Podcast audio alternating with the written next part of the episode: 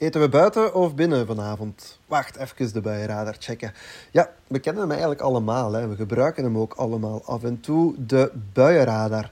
Maar hoe werkt die buienradar nu eigenlijk en hoe betrouwbaar is hij?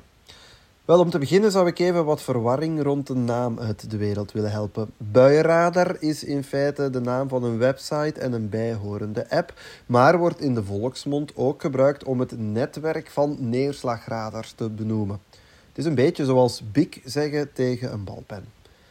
De Buienradar-app en website zijn naast vele andere apps en websites platformen waar je neerslagbeelden kan vinden. Die beelden die worden gemaakt door neerslagradars. Geen buienradars dus, maar neerslagradars.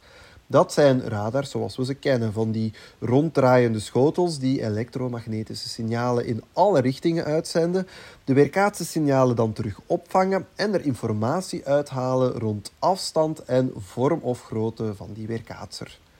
Neerslagradars zijn specifieke radarsystemen waarbij de frequentie en de golflengte van de elektromagnetische signalen zijn afgesteld om neerslag in de lucht te kunnen detecteren alle vormen van neerslag: regen, hagel en sneeuw. Nu, omdat het bereik van zo'n radar beperkt is, heb je een heel netwerk nodig om een gebied te kunnen bewaken. In België staan er vier van die radars en ze zien er allemaal hetzelfde uit. Het is een grote wit-rode bal op een hoge paal.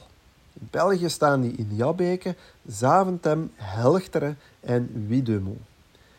Neerslagradars detecteren dus waar er neerslag valt en die kunnen uit het weerkaatste signaal ook een inschatting maken van de intensiteit van die neerslag en de vorm ervan. Is het sneeuw, hagel of regen?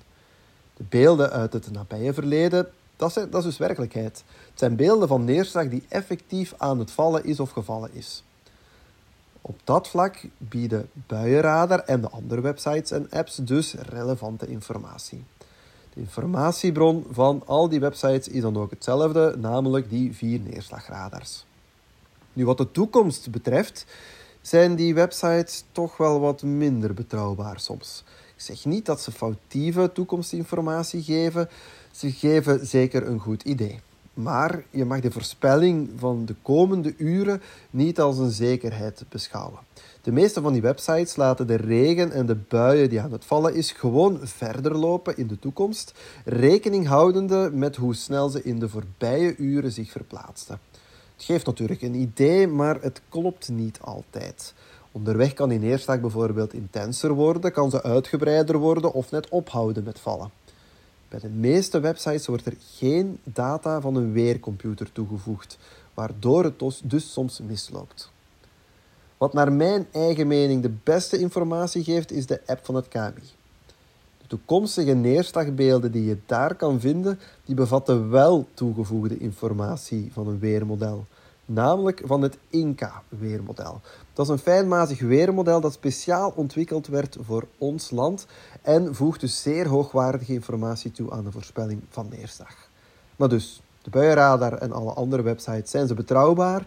Ja, wat het verleden betreft, de neerslag die is gevallen, minder wat de toekomst betreft.